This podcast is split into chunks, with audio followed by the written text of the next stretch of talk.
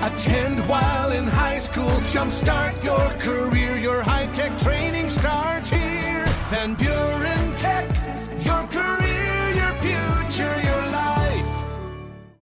Paul Layendecker with That's Just Good News. A few months back, 83 year old Kenichi Horie climbed into his yacht in San Francisco all by himself and set sail for his home country, Japan. Since then, he's been sailing west across the Pacific. Well, last weekend, Kenichi finally arrived there and became the world's oldest person to complete a solo nonstop crossing of the Pacific Ocean. When Kenichi was towed into his home port, he was cheered by local residents and supporters and banners that read, Welcome back, Mr. Kenichi. Apparently, he's well known in Japan as an adventurer.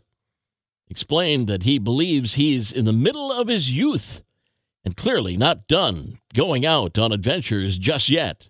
He admitted that he burned all my body and soul on the journey, but says he's ready for more, promising I'll keep up my work to be a late bloomer.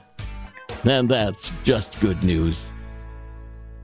Have some good news to share? Email paul at wcsy.com and find podcasts of That's Just Good News on our social media, great podcasting outlets and at WCSY.com.